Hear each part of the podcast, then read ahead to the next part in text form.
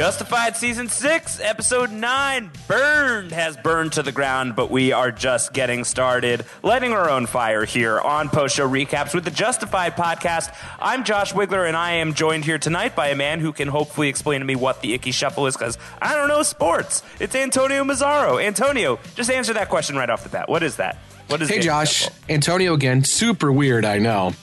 Uh, I just wanted to tell you about the Ickey Shuffle. That's the only reason I'm calling. Uh, I don't want to give you too much details or ask you too much about you know what you're planning to do or when you're doing it. The Ickey Shuffle, Josh, is a touchdown dance that uh, the Cincinnati Bengals Ickey Woods did in the late 1980s. Uh, he, he brought it to a national craze. This dance. Uh, he scored a lot of touchdowns. He was a fullback. He was a really big guy who ran the ball into the end zone a lot. Are any of these terms making sense to you? Uh, I mean, I have a different definition of fullback than you do, I think. Uh, Ah, is that like a, the tattoo that you got of me? yeah, let's not talk about that.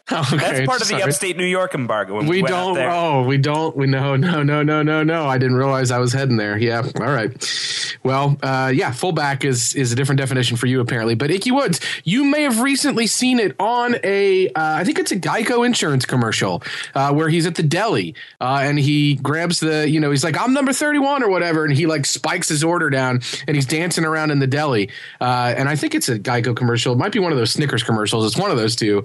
Um, and they've got Ickey Woods bringing him back to prominence. And uh, it's one of those. Did you know? No. Did you know that this happens? And then they cut away to show. Did you know Ickey Woods dances when he's at the deli? And then they show him.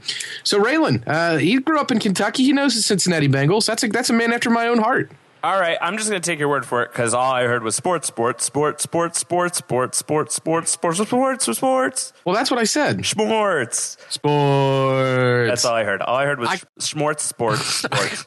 I should have told you that it that it was some. For all you know, I all of that was a lie. I don't know what you said, so it Yes. probably was. It at Yes. least was gibberish to me. Well, Anyway, once I got you thinking about fullback, that was it. Good news. This is not the sports podcast. If it was, you would all be in big trouble. This is the Justified podcast. Everyone's in big trouble anyway, uh, certainly in the world of Justified. This was another big episode. Um, and we're getting closer and closer to the point, Antonio, where, like, is there only how many episodes are left? Two episodes are left. We're getting close to that point where that joke is actually real, which is alarming. Yeah, I mean, it really. Uh, this is uh, this is the end, my friend. Almost the end. Not quite, thank God. It's very, very close. getting very, very close. It's the end uh, for Seabass, for one. Uh, the end for Tiger Hawk. All of those guys are officially dead. Uh, it almost was the end for Loretta. Certainly the end for that snake. Uh, and the beginning for a new character named Boone. Uh, almost the end for Boyd. Almost the end for a lot of people, and probably soon to be the end for many people. Uh, also, the end to speculation about who was the guacamole moly moly. Yeah, and you it win. turns out, what's up? Got that one. That I think you need to be doing the icky shuffle right now, Josh. I'm doing the wiggy shuffle right now, Oh. uh, which just involves me like wiggling back and forth in my chair and limited mobility because I'm chubby. no pants involved. Uh, I have shorts on. Well, me too. Well, we only podcast in shorts. We're shorts, bros. Shorts, bros. Uh, so We yes, have we have four episodes left, right? We have we have episode 10, 11, 12, and 13. Yes. Uh, so that's great. That's great news because I'm not ready to let go of Justified quite yet. Yeah, we'll we'll, we'll be mid-April before we're putting this baby to bed. Um, before we start talking about the episode in detail, what did you think of the episode? Broad strokes, give them to me. I think that uh, that I, I got to tell you. I mean, I don't know about you, but I really thought that we could lose a kind of a major character. I'm surprised Seabass is the only one who who bit the dust here. Who did you think we were going to lose other than I- Seabass? I thought Loretta might get it. I really did. I, I mean, I, I she got a reprieve. I think a little bit when Markham was like, "Find out if she has next of kin. I want to know if she gets any land, where it's going." Because I mean, he's basically saying, right, like I'm going to kill her, and I'd like to do this thing that I've done with other people, where I know that if if she dies, it'll go back to the state, and I can just buy it. So she is definitely in G R O U B L E. Um, and she's she seemingly is the new Mags Bennett, so she might meet a similar fate. Uh, I didn't think we were going to get the end of Boyd. I wasn't really that uh, that caught up in that whole hog tie situation. Were you? Did you ever think we might see that we might be seeing the end of Boyd there? I didn't think we were going to see the end of Boyd. I thought that the that the dynamite could go off and trap Boyd under rubble or something, and Raylan was going to go down there and like dig him out and arrest him or something like that. I thought that might be where we were going, just because I kind of feel like uh, if there was an opportunity to get Raylan and Boyd in the mine together, it feels like it was this episode. Uh, I wonder if that is now out of uh, I don't know if it's out of the running, but it's off the radar for now. It seems like the mine thing is over for now. Yeah. Uh, Was, so I didn't I didn't yeah. see Boyd. I mean, Boyd's not dying here. I don't think. I mean, as you said, we have four episodes left. Uh, I feel like there's still plenty of stuff to do with Boyd, but I mean, at this point, I really don't know. I wouldn't have called them killing Dewey Crowe in episode one. So there's still, you know. Th- they could have killed Boyd right there, and um, I would have bought it. I would have been shocked, and I would have uh, wondered where the hell they're going, but I would have bought it. Yeah, and and I I like your kind of version if that had happened. I, I do like that opportunity or that that sort of thing going. Now maybe Raylan doesn't save him. Maybe Raylan has to jeopardize himself to get down there, and it's just not something that he does, or he isn't able to save him. and He won't let himself go. Those are fan fiction Yes. things. So I'm really not sure where we could have gone with that. But uh, but I thought it might have happened for sure. I mean, I I didn't think that in the moment, like oh my god, Boyd's gonna Boyd's definitely gonna die here. But I I thought that throughout the course of the episode we could lose somebody. So that, I thought that would be a perfect opportunity for sure. Yeah, could have been good. Um, but yeah, big, big, big episode. Big, uh, big things happening in Harlan. Lots of pieces being moved into into position, closer and closer to the end zone here. Uh, so let's just dive into it. Let's get into it. Let's talk about this stuff. Let's dive right in. Uh, so we, we dive right into the marshal's office with Rachel, Raylan, and Art. First off, I love Raylan doesn't know who he's supposed to be calling chief, uh, which which I thought was funny. Well, they're both kind of sitting there. I mean, it's a tough question. I understand that. I love how Rachel's like, "You're talking to me as chief," and Art's like, "Yeah, she's chief." And then Raylan's like, "Well, Mister Mullen." I thought that was fun. Uh, I like retiree art. I think it's a it's a good It does suit him. it's a good look for him. Uh, Yeah. with the with the the playoff beard and everything. I love that beard. playoff beard. Did you hear what I said? Yeah, playoff beard. You're going all sports on me. Sports. Um, yeah, and so they're talking about how Ava has been turned. Uh, it's a hunch. Um, you know, right now he he just feels it kind of, but it's it seems pretty legit that Ava has turned. And AUSA Vasquez shows up uh, and says that you know this really did you know, like everyone's like, it's not the end of the world if Ava has flipped. And Vasquez is like, yeah, well, her testimony is a huge thing if you want to bury Boyd and Rico, and now we don't have that. As a lawyer, Antonio, what do you think? Is it a huge deal that Ava has uh, been flipped here? Does that really damage what they're building here? Yeah, I mean, I think I think in terms of the RICO element, yeah. I mean, the the basically they're trying to build a racketeering or organized interstate, you know, crime or whatever. I forget exactly what RICO stands for, but they're really trying to get him for for organized crime. And and as they kind of indicate, like we've they have him for really almost all the criminal things that are going on in Lexington. So he Everything. is he's a major player, this Boyd Crowder. Whether it's directly or indirectly, he's guiding a lot of the criminal activity in the central part of the state. And obviously, they really want to hit him with the most serious thing they can. Uh, and building an organized crime case against him uh, is a great way to do that. The problem is, uh, Vasquez is right. You need a witness who can make all those ties and bring all those things together. And, you know, without Ava, it's going to be difficult. Unless. Unless Josh, they had some other mole that they could go to. And how about that? So let's just dive right into that. There's no reason to to dilly dally. Is we get right into the Wynn Duffy is the Grady Hale rat uh, really fast. It's almost as if uh, the writers have been listening to what we've been saying. They're like, ah, we may as well just reveal this now.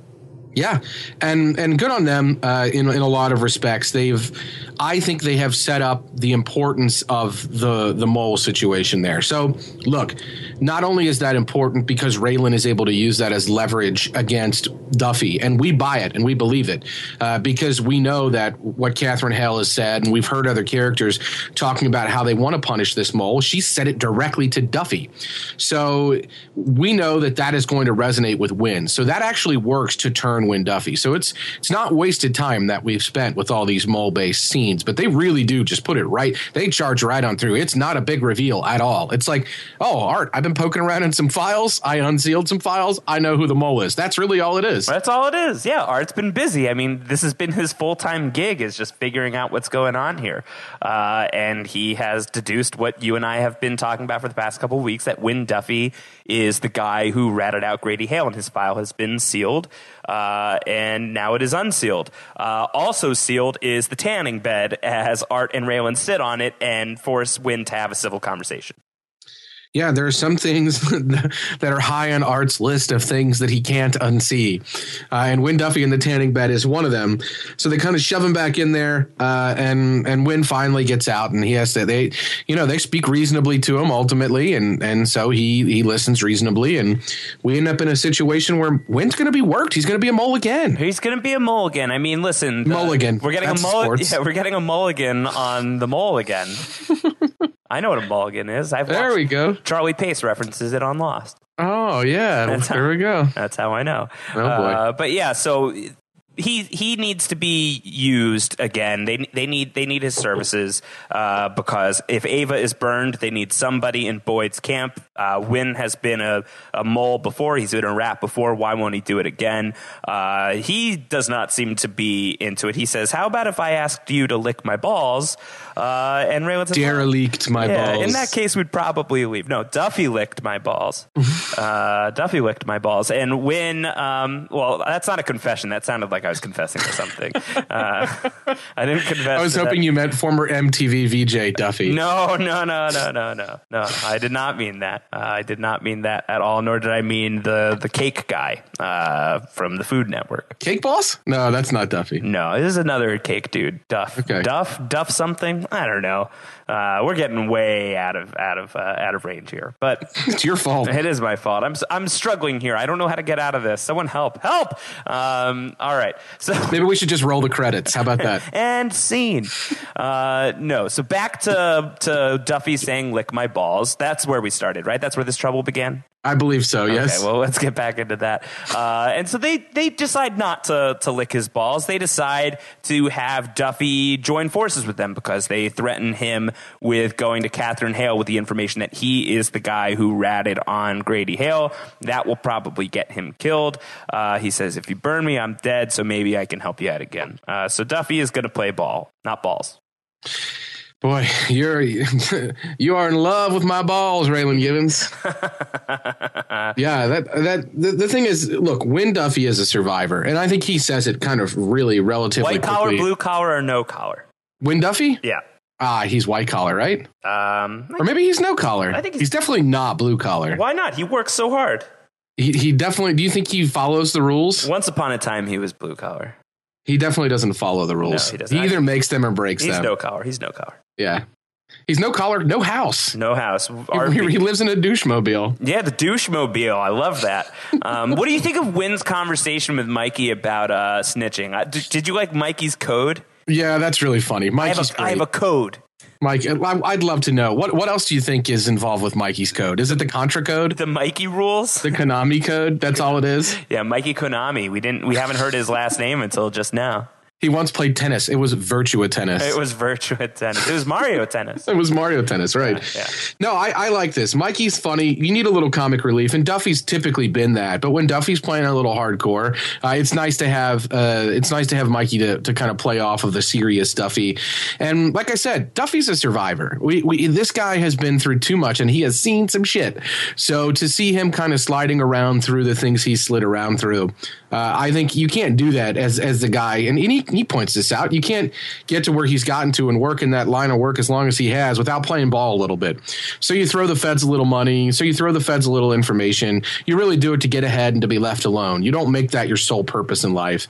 And I feel like Wynn's kind of seeing it that way now. It's like, okay, well, uh, got to get along, got to go along to get along. So I'm going to have to play ball a little bit with the feds here. But you know how Wynn Duffy works. He's not gonna he's not gonna put himself totally in jeopardy for this. He's not gonna bend over backwards and jeopardize anything. He's not gonna go too crazy with what he's doing. At least I don't think he would. Uh, well, we'll see. We'll see. We'll see where he goes. We'll see where he goes. Exactly where he goes. Jury's out, but he is he is in a sticky situation for sure.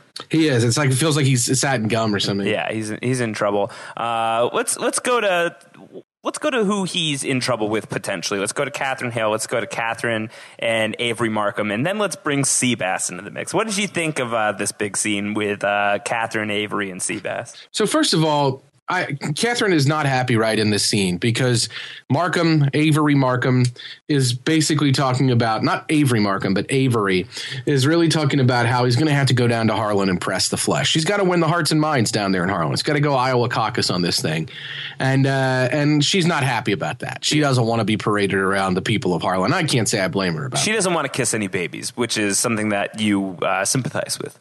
Yeah, I mean, she, all of a sudden she's Wynn Duffy. What, what, where's that coming from? Uh-huh, yeah, she's well. I don't think that she's ever really had any true love lost between her and babies.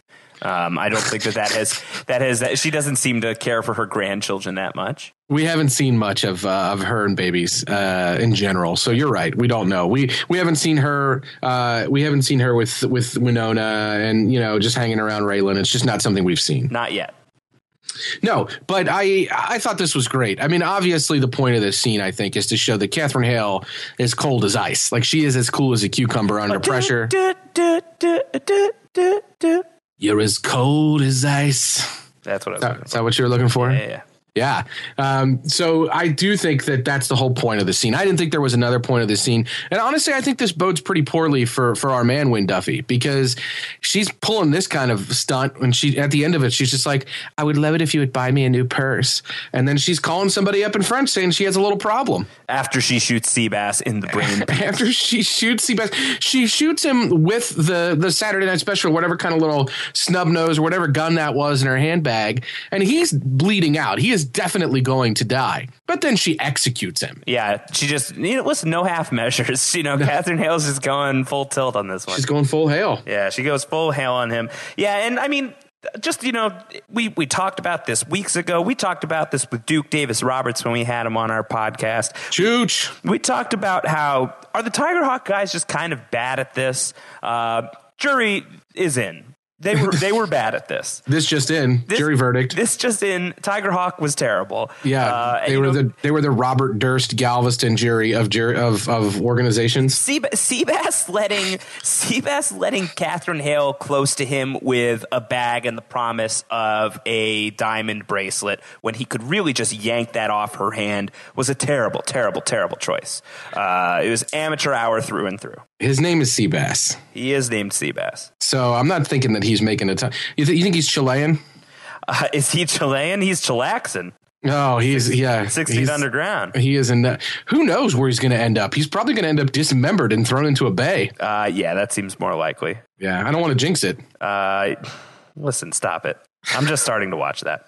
I'm behind. Please don't ruin anything for me. Oh, it's, hard to spoil reality, but guy, I I know, be but I'm careful. avoiding reality until I'm caught up in who knows what everyone else is doing. fair enough. Fair enough. Fair enough. Um, but yeah, he's he is dead. Tiger Hawk is dead. Any any eulogy for Tiger Hawk, or are we happy that Tiger Hawk is gone? of the three, obviously Seabass was the least memorable. Uh, he was the uh, the kind of the George uh, of the George and Lenny relationship that he had uh, with Chooch, and that was all well and good. I don't really know why he came back into the picture, other than to have Catherine Hale execute him. Uh, I, you know, he we last seen previously being paid off by Markham, and Markham says something in the scene like, "I thought I paid you, you know, I thought I took care of you or whatever," and uh, that we were I done. bought, I bought your loyalty. Yeah. No, you bought my disloyalty to my you know to my guy to to Ty Walker, uh, and now I'm here for severance. Yeah, and this is just pure greed. And he already got a, a big hunk of money from Avery Markham. So I don't know. I don't have a lot of love lost for Seabass. I, I do think that it, these were very good kind of seasoned characters, though. Tiger Hawk was was kind of a there. I, I don't know that there is another example of, of something like Tiger Hawk. I, you could say the Bennett's, but we, you know, and we dispatched with Coover after probably what two thirds of that season, and uh, other, uh, you know, others of of the Bennett's kind of had different differing storylines. I mean, three of them died in that season. Doyle died, and Mags died, and we still got Dickey, but. Uh, but I think they were much more memorable than Tiger Hawk, even though we got some great stuff out of uh, DDR and out of uh, Garret Dillahunt. Uh, they just ultimately didn't have much of an impact on the story. Yeah, I think that that's fair to say. Um, But you know, they were good characters while we had them, and certainly, I mean, uh, not enough love between uh, myself and the Chooch. Oh no, Chooch is our boy. So we, uh, but I mean, I'll, I'll say, and I don't want to jump too far ahead. I, I got. How'd you feel about Boone? Um, Boone, you know, Boone was a classic kind of like justified room. Yeah, so we're we're this season's done a really good job of populating this world with new characters that we haven't met that fit seamlessly into the world of Justified. So props to them for that, especially coming off season five where there was some criticism about the Crowes and the and the kind of the way they fit into the overall story. Uh, the people that they're bringing in as sort of this season's characters are popping and fitting in a lot better, and that goes for Tiger Hawk as well as Boone in this episode. Yeah, absolutely. What do you think of um, Catherine calling uh, someone uh, from France to clean up uh, Seabass's body? What's the French word for the wolf? Is it like La Loupe or something? La- I don't La know. Loupe, probably, yeah. Yeah, I don't know, but that's who she's calling the French wolf, or maybe like a French maid. Like uh, that would be that'd be pretty interesting. I think. Harvey Keitel. I don't know what that. I think that was more of a Puss in Boots voice. Harvey Keitel. That's more an Antonio Banderas I just did. Yes. Uh, yeah, listen, I Catherine Hale shooting somebody in the chest and then the face through a purse with a small handgun, and then calling someone and speaking in French to clean up the petit problème uh, is basically all that I ever needed in my life. Oh, I got. I, I I had to assume as I was watching this, I was like, oh man, Josh has got to be loved. Oh yeah, I loved it, loved it, loved it, loved it. You would you would love for Catherine Hale to shoot you like that, huh? I mean, it would be the end of the world. I mean, it would literally be the end of my world, but Yes. but it would be it would be a I don't know. If you're gonna go, If you want gonna- some if you're gonna go, demure, yeah. like you know, grandma. I mean, even just look at the look on Seabass's face when he's shot in the chest. He kind of looks like he's in ecstasy, right? He's like, oh, oh, Yeah, it wasn't just for the money; it was for this. it was for this. Yeah. So I, I mean, if there there are worse ways to go, uh, and I think we see a couple of them in this episode. So there are definitely worse ways to go. Yeah, and almost uh, a couple of near near. That's what I meant. Yeah, there there the, we see the worst ways, not necessarily anybody going through them. Yeah. Um, so we have uh, we have Wynn Duffy comes to Boyd uh, and says, "Hey, uh, how do you feel about getting that money tonight? Because you kind of have to do it if you're going to do it. It's got to be tonight." Yeah, and and I, got to say, this is like the classic suspense thing that I think I've talked about in this podcast. That we know that Duffy is this is Raylan. This is Raylan via Wynn Duffy setting Duffy in motion and telling you know telling him this is classic Raylan. Like twenty four hours, time to time to put things in play, and Yeah. he's really trying to create the scenario wherein he can get what he wants out of this, which is a showdown with Boyd or to take Boyd out, not to build a case. Forget building a case. Like he just wants to catch him in something that he can put him down on the ground with. I think. Do we feel like he's he's done? Like he's done trying to build a case?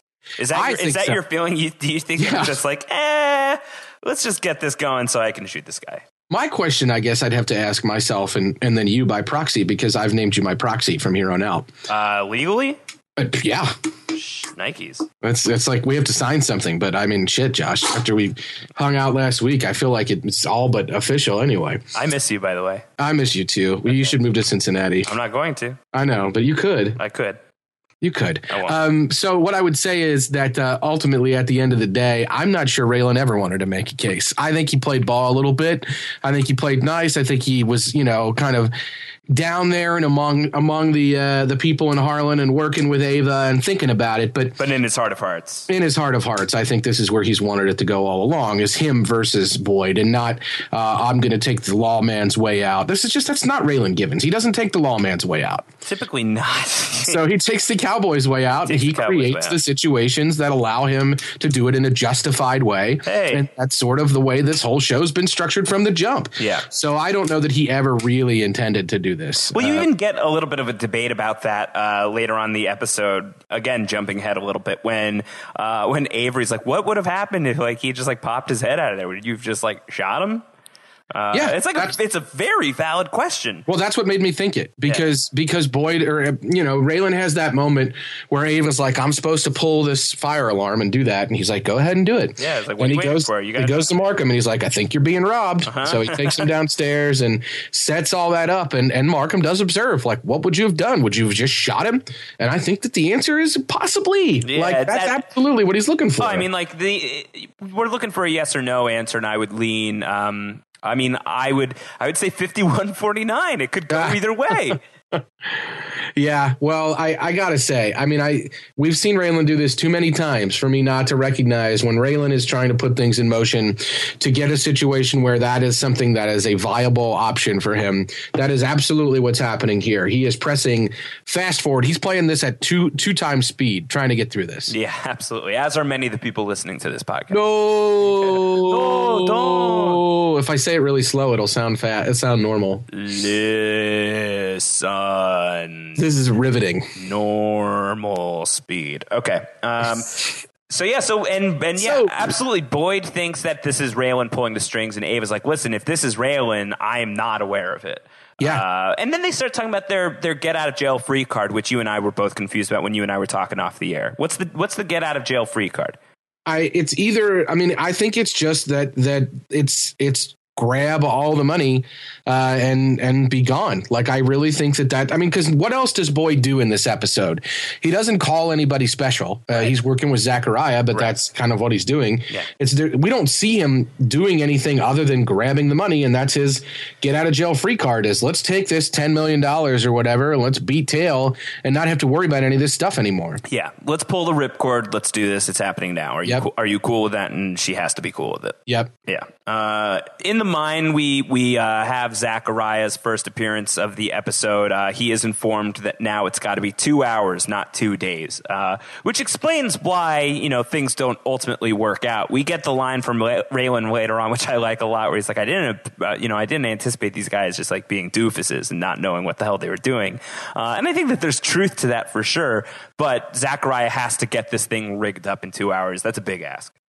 Yeah, that's a big ask, and I think that that might it just that's more indication that this was the get out of jail free card because Boyd goes right from saying that to popping into the mine and being like, "We got to do this right now," Yeah. and and I. I speculate, and, and we can talk about this later when when Raylan says Boyd couldn't get it up, and there's a lot of talk of that uh, Boyd's ineptitude or in, in you know not incontinence but incompetence and impotence that uh, that he whether this was something Zachariah intended, uh, an explosion that was large but not enough to blow the floor out, just enough to put put Boyd in a bad spot or kill him. I don't know, or I don't know if it was a product of this rush job, or they Well, they, he- he deb- does they debate over what to do, right? he does say like I'm going to drown you in your like I'm going to bury you in your money and your greed. your greed, yeah.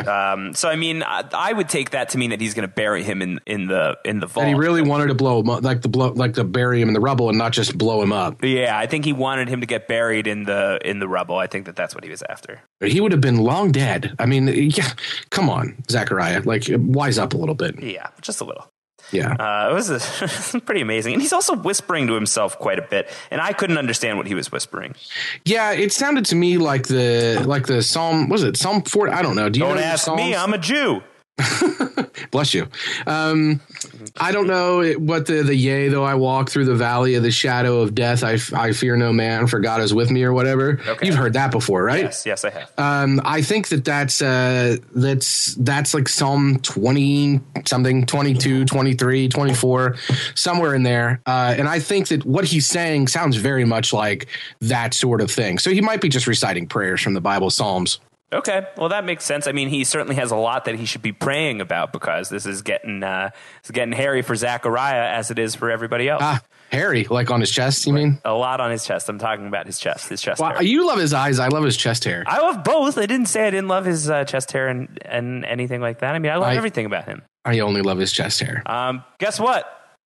What Hong Kong, Here comes the douchemobile. here comes a douchemobile this is a great Wynn Duffy episode Oh yeah. Well, and you know, Wynn Duffy has had some moments here and there throughout the season. You know, the whole guacamole thing. The first time we saw him in the tanning bed, we've had some good Wynn Duffy, but we haven't had a ton of Wynn Duffy. I feel like, uh, and this is a Wynn Duffy episode. You know, in a Yeah. in a big way, he he is involved, and I feel like given.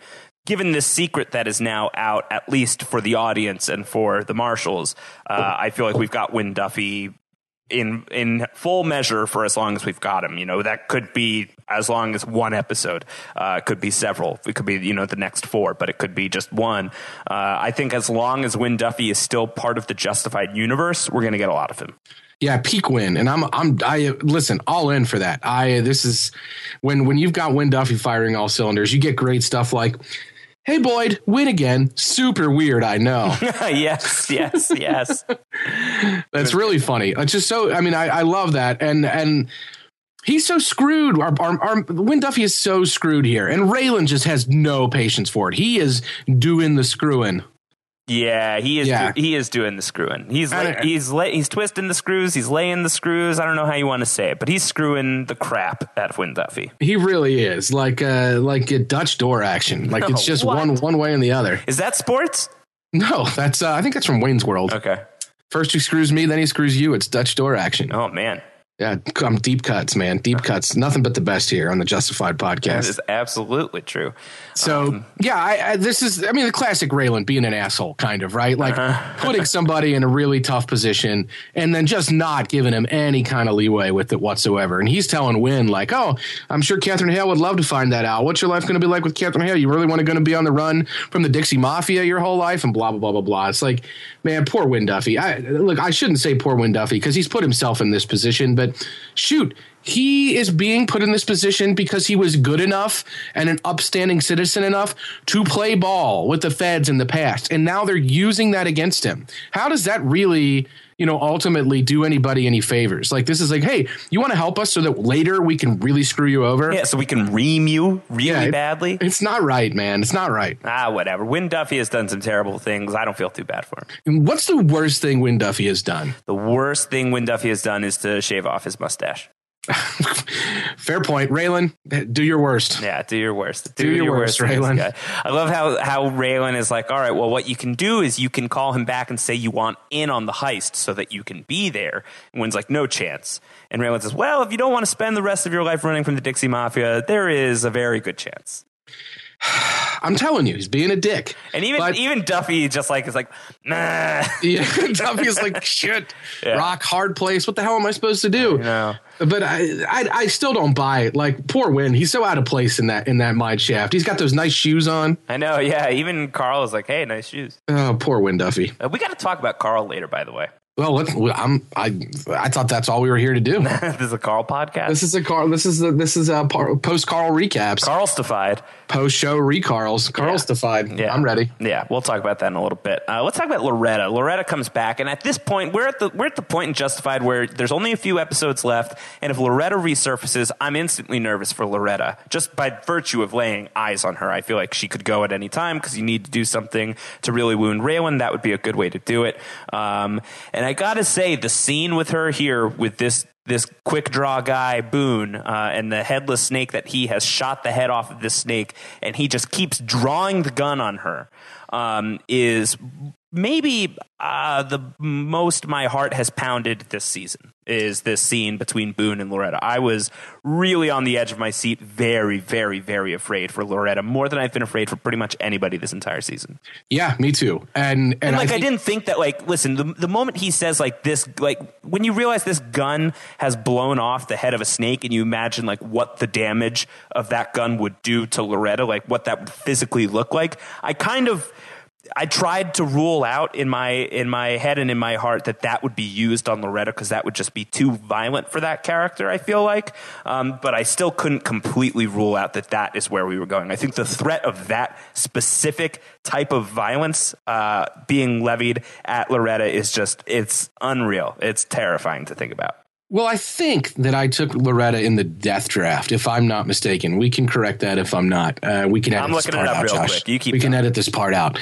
So I, whenever I saw previously on Justified, and I saw Loretta in the previously on Justified, I thought, well, this is not good for Loretta. Might be good for my death draft. Josh has already drawn first blood, but I don't want Loretta to die. But like you said, my reason for picking You her, don't have Loretta in your death. Damn it. draft. My reason why I would, Would have, have picked picked her is exactly what you said. It's that somebody's got to really draw blood on Raylan. Uh, somebody close to Raylan uh, has got to go, I think, to really raise the stakes. They don't have to, but if They they, could, want, but they if could. they could, and it would raise the stakes. And I, Loretta is a, is kind of I'm of two minds. One mind is that you don't want to see her die because seeing her kind of evolve into this Mags Bennett type role, uh, where she's going to be this sort of matriarchal scion of Harlan, is fantastic. Like I love that shadow character parallel because she Mags really drew her in like a spider, uh, and I don't know that Loretta wanted any part of that. So to see her being the queen of weed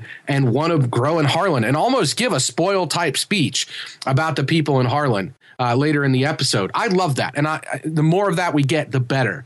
On the other hand, um, she's a perfect character to die. We already saw Art get shot at, take a gut shot, and not die. So I don't know who else we can really get at Raylan with. I don't think this is a show that's going to get that's going to kill Winona or the baby. So Tim. Tim Gutterson. I mean, and that was my number one pick in the death draft. I'm fairly certain about that. Tim. Tim. Yeah, so, he is. Tim. He's, he's your number one pick. But that said, last week when uh, Ty Walker was getting that bullet yanked out of him by Ava, and, uh, and and and Earl was in the kitchen there, and he sort of flinched. Uh, At, at that moment, we talked about this on the podcast, uh, where it was almost like a Pulp Fiction type moment. If Quentin Tarantino had directed that episode, Earl is dead. Yeah, like he could have just when he w- raises the gun. When he flinches and raises the gun, and he's yeah. sort of like, "Oh my gosh, what almost happened?" I thought during this scene, like this was set up by what we saw last week, and it's actually going to happen here. The gun's just going to accidentally go off, and it's going to shoot her in the chest, and then we're going to have a real mess on our hands that Raylan is is going to go like just come biblical about. Uh, and and I I really thought that that that might be what happens because. We have four episodes left. That's an easy way to burn an episode's worth of Raylan uh, kind of going after Boone and really trying to avenge Loretta and, and bring that story to a close. So, in that moment, I'm thinking about all that, and I was on the edge of my seat, very surprised, honestly, that she didn't that she didn't get shot right then and there. Oh, I was terrified. I really was. I really thought that it was possible. Um, I really didn't want to believe it was possible, but I, I, I was really on the edge of my seat. And like you said, this this was. Um, it's a good character that they brought in here, or at least a threatening character. Uh, a, good, a really great first scene for Boone. I recognize this actor. I'm trying to figure out where I recognize him from. I thought the same thing. I've seen him sans mustache before, so Um, I am I am looking up where I believe I know him from right around now. Uh, I believe if I've got this right, I think his name is Jonathan Tucker. Yeah, that's him. Uh, he is he is from uh, Hostage. He was on Parenthood. I haven't seen Parenthood. Uh, he's been he's been on a lot of shows, uh, but he was in the movie Hostage, which is what I know him from. okay. And uh, I'm looking, and I don't know what I know him from. Uh, the Black Donnellys, maybe. I think I saw that yeah, show. he was on that show.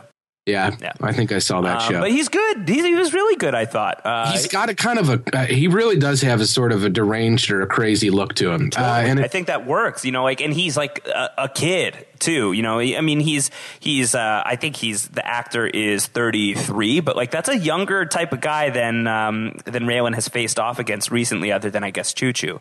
Uh, so I feel like he brings some of that kind of uh, young energy to this to this character. That's uh, uh, it. It kind of ages Raylan a little bit for me. Like I buy that this guy might be a faster draw than Raylan.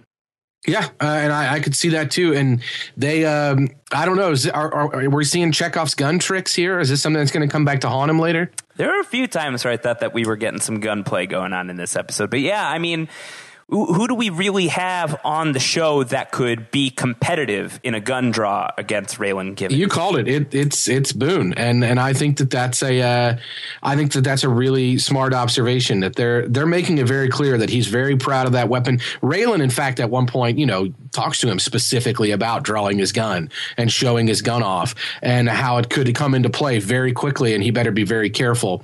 So that discussion is had, and I don't think that's had on accident. I think that Yeah. we're going to see Raylan versus Boone uh, very quickly. Here. Maybe I maybe a couple episodes. I don't most. think it's had on accident. And I think what else is interesting about it is like the way that like Raylan kind of talks down to this guy because Raylan talks down to everybody. I mean, that's just Raylan, but like he's saying like the way you're doing that doesn't seem like you value your safety. So he says something along those lines, and like.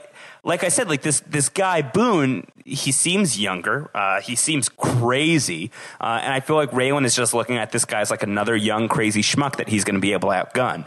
What if he can't? Uh, it's entirely possible. I mean, I think that the whole emphasis on Boone being a quick draw, um, it's not there for no reason. Maybe it's just there to set up our expectations. Certainly, Justified has done that plenty of times before, and that would be perfectly justified of this show to do. Uh, but I, I feel like that could be where we're headed is some sort of quick draw between Raylan and Boone, and it might not work out as well for Boyd, uh, for not Boyd, for Raylan as uh, it has in the past room. Might work out really well for Boyd. Yeah, I mean, it, it very well could, and and it's just one of those things where I don't know Boone, the name Boone, I believe uh, on the show it's spelled B O O N. Uh, so we know that word has another has another meaning where you know it's just like something that works out really well for you, a yeah. boon. So yeah. that could uh, that could be not unintentional there. Look at your literary analysis. I know. I, I did you say your analysis? Your analysis is what I said. Oh, that's all I heard. So. You should look at your analysis. It's bad. I know. Listen, believe me, I am. You got, for got, several reasons. Yeah, you've got trouble. Uh, uh, so, right here in River City. Yeah, right here in River City. Starts with, with T and it rhymes with P and it stands for well. It rhymes with B and it stands for Boyd. Ah, that's right. Well, we'll say we'll go there. Let's, let's stay on track. Let's stay on track. Man references. Oh, I'm having a good time. Um, so speaking of trouble, and let's not get into Music Man debacle again. Uh, we no de- we have we have Loretta recognizing that she is in the shit a little bit here with uh, Avery Markham, but rather than listening to what this guy is threatening, uh, rather than listening to these threats of you should really make good with whoever it is that you pissed off, Loretta goes the other way. Uh, she decides she's gonna she's gonna arm up, and to arm up, she's going to Boyd, uh, and she wants to partner up with Boyd Crowder. What did you think? This, this is our, I believe, our first ever Loretta Boyd scene. I think so. Um, these are this is again, if you wanted to see the ascendancy of Loretta into Mag's prime, uh, this is a great kind of representation for it because Mags was going to go into business with Boyd and they were going to do land deals and all this was going to happen. And she sort of anointed him as the, the crown prince of Harlan crime uh, when she sort of decided how everything was going to get split up. So, you know, it makes perfect sense that Loretta and Boyd would be crossing paths here. And props to Loretta for recognizing I, I, I got to go. I got to take it to eleven. I got to go right to Boyd Crowder, and six I got to to midnight. I got to go six to midnight. I got to tuck, get it out of the waistband and just go for it. Uh, and so I do love that. Uh, that was a I quick love, draw reference, right? That was a quick draw reference. That's all I was looking at, uh, or talking about, I should say. Not looking at, not looking at anything. Don't look at so. Anything. So study your your analysis study your analysis. So anyway, I, uh, I, yeah, I think this is a great scene for that. That uh, that you know you've got her rising to Mag's prime, as, as I'm as I'm saying, and I I think that this is an important step with that. You, you can't if you want to be the the queen of Harlan crime, you gotta you gotta commence commence with the king, and that's what's happening. That is what's happening. It's really good stuff. Um, and I mean, I love how Boyd is just like, uh, you know, if you want all of this land, you can have it. Just buy like a reasonable price from the owners. Pay me nothing. You keep Harlan for Harlan. And Boyd is doing this kind of, it feels like, as like a final good deed. Yeah. Uh, he says to her, I'm a bad man, Loretta, but Avery Markham is a real bad man. Do you, yeah. do you buy that distinction? Are there, is, there, is there a distinction between Boyd and Avery in terms of a bad man versus a real bad man? Or is Boyd a real bad man who doesn't realize he's a real bad man? Shoot, in my notes, I wrote real Batman. Real bad. I'm really misunderstood this scene. All right, guys, we'll see you next week. Obviously, we're a little batty ourselves tonight. No, no, I, I, this is the thing. I think there's a distinction, but I think it's really mostly in Boyd's mind. I think Boyd sees himself a little bit as a Robin Hood type character, for sure. But he has killed a lot of people, and as far as I can remember, as Robin Hood. Yeah, I can't remember him shooting, uh, telling Little John to look at the pictures of past Robin Hoods and then plucking an arrow through his head. Yeah, exactly. That's just not something that's happening. Oh my gosh, Oodalolly, what a day if that happened. Exactly. But uh, but I, I think Ray, I think Boyd sees himself differently than others see him. I do think that he sees himself as this kind of gentleman criminal, a good guy, all these things. But he killed cousin Johnny in the middle of the desert, right? He's killed so many people on this show. Uh, and in a lot of cases, like the case of Dewey Crowe, as you were just pointing out, without much hesitation or reservation and without much conscience. He's truly sociopathic in that respect. There are things that get him upset, but committing murder does not seem to be one of them, or at least it hasn't been to this point. It's a, it's, um, I don't know. It's like, it's part of the job description for him. Uh, yeah. It's just, it comes with the territory of what he has to do. Uh, and I, I think that, you know, back in season two, when he makes that turn, when he decides he is going to try and, you know, make a play at some of this crime or most of the crime in Harlan, when Mag seems to be getting out of the business, he seems to be coming to peace with the fact that this is who he is. You know, he's been, he's been driven to this realization after, uh, you know, a good season of trying, seemingly trying to move in the other way and that backfiring. Um, and then just hearing enough, enough, enough from people that he is the bad guy. I think that he became the bad guy. I think he wanted to be a good bad guy. And then his journey through three, four, and five, and now through six has been there really isn't a good bad guy. Doesn't really exist. Yeah, and first of all, that was an excellent observation by you that that you really pulled from the beginning of season two on when Boyd's trying to go to the mine and he's sitting there at the bar and he's having drinks and Raylan keeps busting his chops and Boyd's just like I'm trying to be good, I'm trying to be good. Everybody keeps telling me I should just be bad, and I'm you know eventually that's what he says. Like I, I, you've told me for so long that I'm a bad guy, but maybe I really am, and yeah. I just tried to resist it because I didn't want to believe it. But if everyone says it, maybe that's true. Must be true. And I think that that's a good observation about Boyd. Another thing I would say is Boyd, one of the things that Boyd hasn't really tended to do a ton of that Mr. Markham uh, seems to have no true issue with is killing innocent people uh-huh. uh, for his own gain. Boyd typically kills people who are in the game.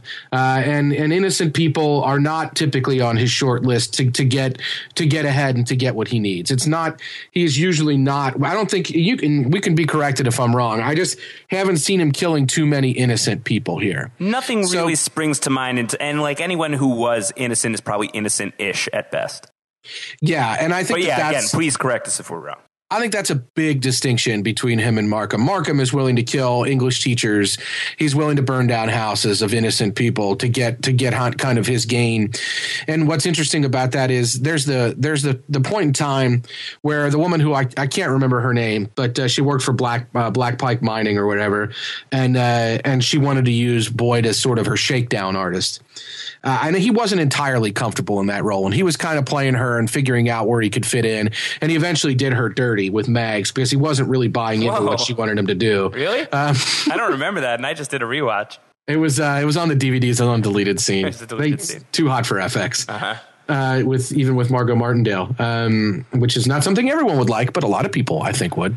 Uh, so anyway, I, I, would say that her name, uh, by the way, was Carol Johnson, uh, and we've had this conversation before where neither of us have remembered the name of the Black Pike woman, and I've had to look it up. Her name, yeah, and I think I. I, I think usually, this is the second time this has happened. I usually, whatever happened, happened. Josh, the past is the past. Yeah, and apparently the, the future is the future and, and and never the twain shall meet. Yeah. Um, but yeah, I I think that uh, I think that ultimately he's just not a killer of innocence. The fact that Avery is, eh, I think, Dewey Crowe to a degree. I mean, not a, a full innocent, but you know, just a he didn't have to. He's simpleton. Simpleton, but not necessarily innocent. I mean, Dewey Crowe has committed sure, a fair sure. amount yeah, of yeah, crimes, yeah, and he's kicking and screaming, maybe, or convinced to do them. But yeah, he's a criminal. He's a simpleton, but he's a criminal. Yeah, yeah. That's what I mean. Innocent-ish. Yeah, he's in the game though. In, I mean, he's not killing anybody not in the game. I just, the, I just don't see that happening. Said the game.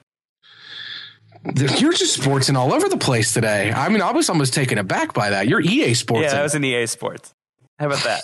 I feel pretty good about that. How do you that. feel about that? Makes me want to play FIFA. Uh, now that since we're talking about things that are in my element, let's go to Pizza Portal. Let's oh man, let's, let's talk is, about pizza. That pizza looked pretty good in this episode. Looked all right, man. Honestly, I would have eaten that pizza. I would. There's open flame pizza. there. He's cooking up the toppings. I mean, this is some decent pie. It was fresh. You know, it wasn't just like um, you know your standard uh, you know food chain pizza. It was like unique pizza. It looks there, good, fresh, it, fresh made. Is there any connection to the video game Portal? Uh, I don't think so. So it's not one of those situations where there's. I don't think a, like yeah, I don't think that like you would step inside the bank vault and emerge from the pizza oven, for example. Well, I was thinking that there would be like a hole in the kitchen, and he throws the pizza in, and it just pops up onto your table. No, but that would be awesome. I we got to open the real pizza, the portal pizza. That's what we'll call it. We can't do it. We don't have the technology. We'll we'll find a way. We'll find we'll find the technology. yes. Um, so yeah, so a vast uh, portion of the rest of this episode is going to take place at Pizza Portal, and I think we get some really really good stuff. Let's start with um, I guess Raylan coming in. It's free whiskey, so he's going to get the most expensive kind. Was that yeah. was that Pappy or was it more expensive than Pappy? I, I didn't catch what it was actually. Uh, I apologize. I feel well, I, I looked for it and I didn't see a label or anything. They did it really quickly. I thought maybe if you had a keen eye, you could see it by like the shape of the bottle bottle, maybe. Probably you could. I'm not saying you specifically, Antonio. I'm not throwing you under the bus. Uh, but somebody who has a keener eye than you and I would be able to probably figure out what kind of whiskey that was. Um, but I was not able to do that. I have bad eyesight um, to begin with. But what uh, is that? Where does that come from? Your bad eyesight? Let's stop it. Come on, let's stay on track. We don't need to get into it. No, is it genetic? It is genetic. Where, when did you first get Stop glasses? Stop it! Shut up! Oh, I'm trying to talk about Justified, Antonio. No one cares I just, about I my think people do care. I think people care. Grade, I had to start wearing glasses in fifth grade, and it was really awkward. And I got made fun of by kids. Was there a Raylan Givens in your class who was just a dick? No, but somebody did push me into the closet, and I hated that kid. Oh, really? Yeah, I Wynn Duffy. eventually I you Duffy'd him. emerged. I Wynn Duffy'd him. I went to the principal. nice. I Yeah. love it. I Yeah, love it. That kid never pushed me again. that kid is now in jail. Yeah, and then the next night I uh, blew off his head with a shotgun. Boom, snake style. Yeah, snake style. Um, I like it. I like it. It is pretty good. All right, let's stay on track here, okay? Come on. Yeah, on. sorry about that. Oh, I know. I'm fine. just interested in you, man. I, don't know. I know. We've we've made a connection. We've made a bond. We've made a bond with all of you guys. If you guys are listening to this right now, chances are you've really been hanging in there with us with the Justified podcast. I don't think that this is the first Justified podcast for probably anybody. If it is, you've wandered into a snake pit. But uh, the rest of you guys, you're in for the ride. You're in for me and Antonio talking about random nonsense. It was Blanton's whiskey, for the record. How did you find that out? Just rewound and watched it. Wow, that was pretty good. Nice. Yep. Is that good stuff? Blanton's is very good. Uh, it's not quite Pappy level. Uh, it's more readily available, but it is handcrafted, small batch. I've been in the room where they bottle it. Uh, you should, you would be pr- pretty surprised, I think, because you can get it. I mean, you could walk into a store uh, in New York right now and get it, uh, but you would be surprised to know that it's all kind of. It looks like they call it the Holy Hand Grenade, the Monty Python thing. It's that kind of weird shaped bottle. So I was able to pull that right away. Interesting. Good stuff. Yep. I didn't. I could. I, I had to maintain my credibility here. Josh. Yeah, well, you, you did a great job. That's why I was stalling, asking about your glasses. Is it really why? I didn't really want to know. Oh man, that was a peek behind the curtain that you should not have revealed.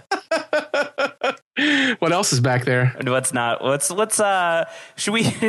If you've gotten this far, hashtag Antonio's curtain right now. S- uh, send that to Antonio at AC Mazzaro uh, and me at Round Howard right now, and we'll see if you're still here with us. Uh, let's keep going here. Let's talk about let's talk about Raylan and Loretta. Um, what is what does uh, what does Raylan say to her? He says, "You have more balls than sense."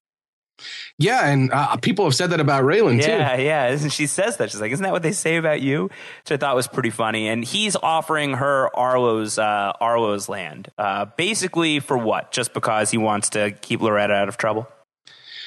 No, I actually do think that he is. I mean, I don't know that he's necessarily trying to keep her out of trouble. I think he's had a hard time getting rid of that house. I think that he doesn't want it to kind of fall into the wrong hands. I'm a little worried um, that he really gave her the sort of confidence to do what she does in this meeting by saying, "Hey, uh, you can have my land, uh, no problem. I'll sell it to you for a fair price. I just want you to have it." Uh, sure. Yeah, yeah, yeah.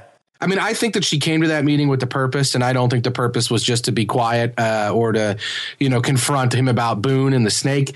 But I, I do think that he really gave her the opportunity to say, "Hey, I've already got this land. I may as well go for the rest." So, I don't know. No good deed goes unpunished, regardless. Yeah. All right. So Raylan meets Boone. It's not an awkward conversation at all. Not at all. No, no, no. It's just fine. Yeah. They're talking, talking about sports, yeah, right? they're- no, they're talking about Stetson hats. Uh, Oh, that's right. Are, Yeah, they're- Stetson hats worn in sports? well, Probably some rodeo sports, right? some road. I think road barrel ro- barrel racing, right? Is that one of racing. those? I'd ask Sierra from uh, from Survivor. Okay. Well, I probably will at some point. Oh, yeah, maybe pretty soon. Yeah. Um, I don't know. I, uh, I, if she can talk, I would say that, uh, I would say that, yeah, you might wear some, some Stetson and some competitive shooting, maybe. Yeah, maybe. Um, what do you What do you think of uh, Boone not knowing who John Wayne is? These kids today, Josh, These kids, right? these kids today. I don't, I, you know, he, he maybe needed to say like, like, uh, like, uh, Paul Walker. I don't know. Yeah. Uh, Shows how unhip I am. uh, yeah. I mean, Paul. yeah, I had a joke that I'm not going to say. Oh, no, let's, let's stay on the road Yeah, here. we'll stay on the road here. Uh, yeah, he doesn't know who John Wayne is. Raylan says he was a movie cowboy. Boone says, I don't have much regard for movies. And this is where Raylan says, or your well being, the way you're showing off that piece. Yep. Uh, showing, showing the gun off. Um, so that is pretty intense. Yeah. These, Shit just got real right yeah, there. Boone saying right in front of Raylan, Loretta, I'm looking forward to calling on you again soon. Like Boone really making it clear uh, what he's doing here, who he's working for, what his interests are, and having no problem saying this in front of Raylan. And I mean, we've had a lot of people who've been really cocksure around Raylan, like really being like uh, totally fine with saying just about anything. Uh, you know, lots of bravado, not really knowing what they're getting into here. Um, and like that could just be the case with this guy Boone, or that quick draw could be legit, and Raylan could be. Um, I, I think it's possible that Raylan could be in a little over his head with this guy's skills. You know, he's a young buck, doesn't know who John Wayne is, doesn't mean he can't shoot like a cowboy. Yeah, and uh, John Wayne famously talked about acting, and he's like, you know, I don't really act. I can't give you anything. You want my hand? Uh, you want my hand on my hip or not on my hip? You know, that's what I can give you. And and I this, so uh, it doesn't really. You don't have to give him much to to be better than John Wayne. Is what I'm getting at. Uh, he was mainly just a movie cowboy, and I think that Boone's saying it right. Like I don't have much regard for movies. Like I'm talking about real life. And what's interesting about this is this guy really is doing a pretty good job and, and it's pretty well written i think uh, like i said seamlessly fitting into the justified universe. But think of the first scene when he's talking to loretta. He's basically saying like oh this horrible thing happened. And he's obviously saying he did it. And he's obviously saying you better be careful or it's going to happen to you. But he's saying not saying right? Yeah. he's like yeah. oh i'm just here to check on you. I'm your neighbor. Yes. Everything's fine. But then in this scene with raylan he was like i work for avery mark yeah. He just spits it right out. And I'm like, this guy's nuts. Like he, in one scene, he's playing like a, a super menace. And then the next scene, he's like, no, uh, this is exactly what I was doing. I was totally just telling you that I work for Avery Markham. And I, that, yeah, that's exactly right. Yeah. I'm just being very clear about it this time. So, yeah this guy's all over the map. He's not exactly the kind of guy um, who. But think about it this way: this is not Avery Markham's like a player. This is not his A team. We already saw what his A team did. It was shit. Yeah, but you know what? I think Avery's A team was honestly his like C team, and I think Avery is now realizing now that he's been in time Harlan to bring for a in my while. A team. Yeah, like now that he, it's not even necessarily that this was his A team. I don't know that he had an A team. I think it's I got to call in a local, um, and I don't I don't get the sense that did you get the sense that Boone is a Harlan local, or he just he's he's more uh, of this type? Like he, no, I got I got the sense that he came from Colorado. Is like that, that is he, that what that he, says? That he had come from there. I think so. Yeah. Uh, you guys can correct us if we. I can't rewind and listen at the same time, Josh. So I can't uh, go back and check that right now. But I do think that he said that um, because in this scene they get to talking about Tiger Hawk and how they weren't right for it, uh, and and about how they really weren't up to the task, and he's up to the task, and I believe he says in this scene that he came from Colorado. I could be wrong about that. All right, maybe. I don't know. Uh, doesn't seem to matter either way. He uh, seems like a bit of a badass, basically a badass. Uh, and Raylan just just watch your back. I would be I would be a little nervous to be Raylan Givens right now, but Raylan, uh, but I think Raylan is itching to kill this guy. He's just itching to kill somebody, preferably yeah. Boyd, but he'll he'll kill this guy. He'll he'll do it in a pinch. Ty Walker in the back wasn't enough. Come on, Raylan. Yeah. Uh, how about how about this, uh, Antonio? You know, you keep talking about Loretta as um, what are you calling her? Mags Prime. Mags Prime. She's ascending into Mags Prime. She's evolving. She's like a Pokemon. And how how about this? How about this? Uh, Loretta uh, channeling her inner spoil speech. Yes, I, this is so great. I mean, I wrote in my notes like everybody's at this party. I love when Catherine Hale sees Boyd and she's like, he's a little more pulled together than I expected. Uh-huh. Yeah, yeah, yeah. That was funny. and I'm like, wow. Was, I'm, I'm thinking like this could be the last episode. Like this is some like this is a major showdown here, and there's a debate going on back and forth. It did remind me of the spoil. It reminded me of the debate scene between uh, between uh, Shelby uh, and I, I, forget the other the old sheriff's name Napier. Um, I reminded me of that scene a little bit when when Boyd kind of shows up and runs that debate uh, and and kind of works it in favor of Napier or Shelby. So they reminded me of some of the best scenes in Justified. You know, in short. And Loretta brings up uh, brings up the Raylan's old English teacher. Yeah, she does. She she says uh, uh, Betty and John Hutchins. Uh, she's she brings up Red Crow, who uh, not at this shindig either, because his uh, the pizza oven scares him because it reminds him of his place burning to the ground. Can you imagine, Josh, if you were in a house fire and you were scared of pizza after it's that? Not happening. What a horrible reality that would be. it is truly a nightmare scenario. it really is. Yeah. Like it's worse than a fire by a long shot. Yeah, the being afraid of pizza for the rest of my life, you know, may may as well not be here anymore, folks. Um, and I like how you know Avery he gives a good speech to begin with. Like he starts off with a with a fine speech where he's like, "I didn't, you know, I'm not here just to make us all a lot of money, even though I intend to do that. I didn't come here to reverse this town's fortune or save it from falling prey to the ghosts who dwell in these streets and hollers. Truth is, I came here for love." Uh, and he's you know talking about Catherine. Like he's just like giving like a good political speech. And in walks Loretta. First off, in walks Boyd, who gives a pretty good just like uh, you know, just a little bit of a put down. But then Loretta really ramps it up, um, and and coming in and saying, uh, you know, like I'm maybe I'm, you know, she's. I think Avery accuses her of teenage gossip diluting her mind. Just, Yeah. It's possible. I am still a little spooked by the de- decapitated snake you left in my house Yeah, she's just putting it all on the table, man. putting it all on the table. And uh, Loretta says to everybody, uh, my fix is the same as yours. Promise of legal weed. Um, the difference is I'm Harlan through and through. Uh, generations. I've been here through generations. Uh, I'll give you the cash for your land, same as Markham. But the difference is I don't want you to move out. I just want to move seeds in, and along with that seed, we'll bring security, we'll bring protection. Now and in perpetuity, we'll hire locals to help with the farming. Uh, if you want to go with Avery, that's fine. But him and his uh, city mouse of a wife are just going to cut and run when they're done. Uh, does she look like Harlan County to you? Uh, and she's just laying it down. And I mean, listen, she's no Margot Martindale, but she is really crushing it. Like this is a really, really, uh, really kind of fantastic moment for Lor- Loretta McCready. Yeah, but she takes it a little too far, doesn't she? Uh, by saying that Boyd is her partner. Yes. yeah, that is not politics, as Boyd points. Boyd, of course, being an expert in politics, uh, notes that that's not really politics to play it, you know, like she did. Yeah. So what is that if it's not uh, politics? I that's a good bravado, Uh, just kind of you know balls, like Balls. Raylan says. Yeah. Yeah. Yeah, she's just really putting it out there, and uh, stupidity, I think, on some level, because we see after that scene that uh, that that they're basically like Hale and Boone and Markham are saying we got to do something about that girl, and, Yeah. and Markham very menacingly says like find out who her next of kin Yeah, is. I yeah, want to know if she gets any of that land where it's going. it's pretty amazing, like just the looks that are exchanged between um, Kaitlyn Dever, who plays Loretta, Loretta and Sam Elliott uh, in this scene, like before she speaks, when they like see each other from across the pizza portal, like when they see each other from across the restaurant, and they just like they're just like staring daggers at each other. And, you know, one possible read of it is just like Markham just like staring her down and like giving her like, you know, really just like giving her the stink eye.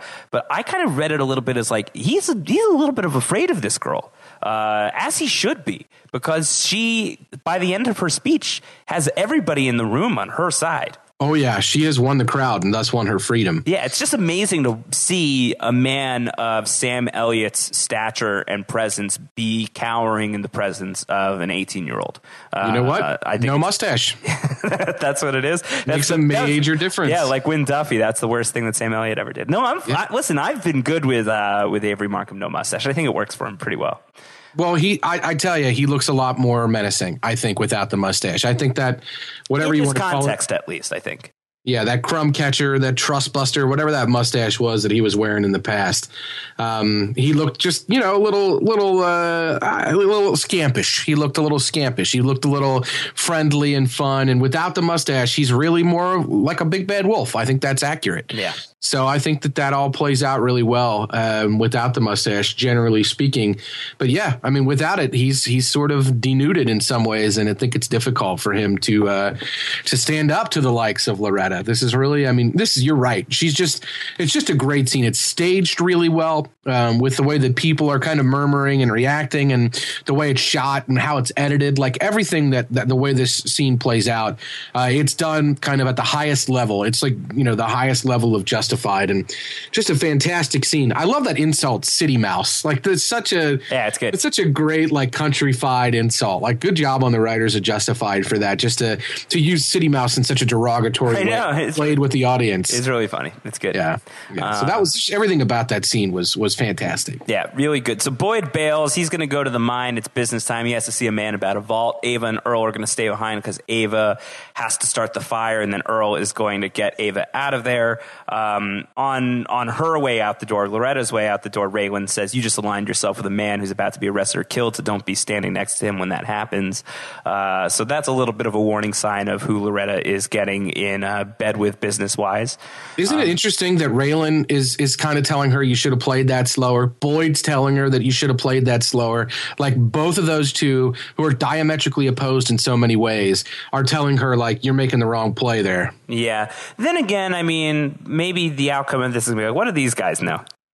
Yeah. You know, what, I- what, what if she's right and what are these? Maybe it'll work out just peachy keen for her. But I got I'm telling you that that uh, next to kin thing is not good. No, not great at all. Um, you know Not what? great, Bob. You know what is great is when Boyd brings Wynn into the mine and Wynn is sees so funny. Uncle Zachariah and What is that? What is that, Josh? what is that? that Wynn Duffy is chest hair. I know you have never seen it before. Uh, yeah, it was really fun. And even Carl being like, "Nice shoes" to to Duffy is a really funny touch. Wynn Yeah. is out of his element. Yeah, he just does not belong down underground. No, this is not his scene, not at all.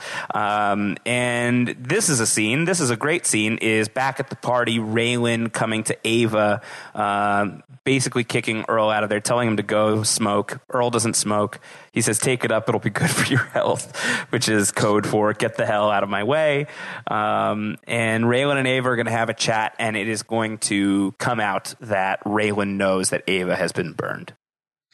Yeah, she she kind of sniffs it out. He sniffs it out. They need to talk about this, and I think it's a good way to do it and a good time to do it. But uh, some interesting things result from this, right? Like, what happens is that is this in the plans that she's she's not she's freelancing on Boyd, right? That she tells Raylan, "I'm supposed to tell you it's going to happen a week from now, but it's going down tonight. In fact, very soon." Yeah, I think that he is giving her an opportunity to still be on board. Yeah, and she's taking it. She's taking it. I mean, she's playing it. She's playing this. She's still playing both sides to uh, a very real degree. Uh, I think in her saying, "I'm supposed to tell you it's happening next week, but it's happening today," um, and it's happening soon. I think is definitely definitely a a sign that Ava is is still just keeping her options open. I wonder if that's the get out of jail free card too. You know, because uh, Boyd told her, I think it was last episode where he says she really only is going to have one shot at derailing Raylan, and, like putting him on the wrong track, and she hasn't really done that yet. Um, if she's supposed to tell him it's going down next week, but it was happening today, that Oh. would, that would be the get out of jail free. Yeah, possibly. That's very possible. Um, It- it's kind of subtle if that's the case, and that's fine. Subtlety is good, but Yeah.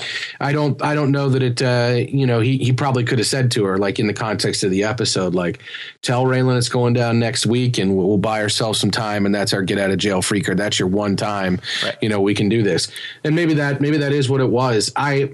I, it's interesting, and I don't know about cutting room floors or whatever. What I will say is this: at the beginning of the season, it seemed like Ava was going along to get along, that she didn't want to go back to jail, that to the extent that she was helping Raylan at all, it was for that reason.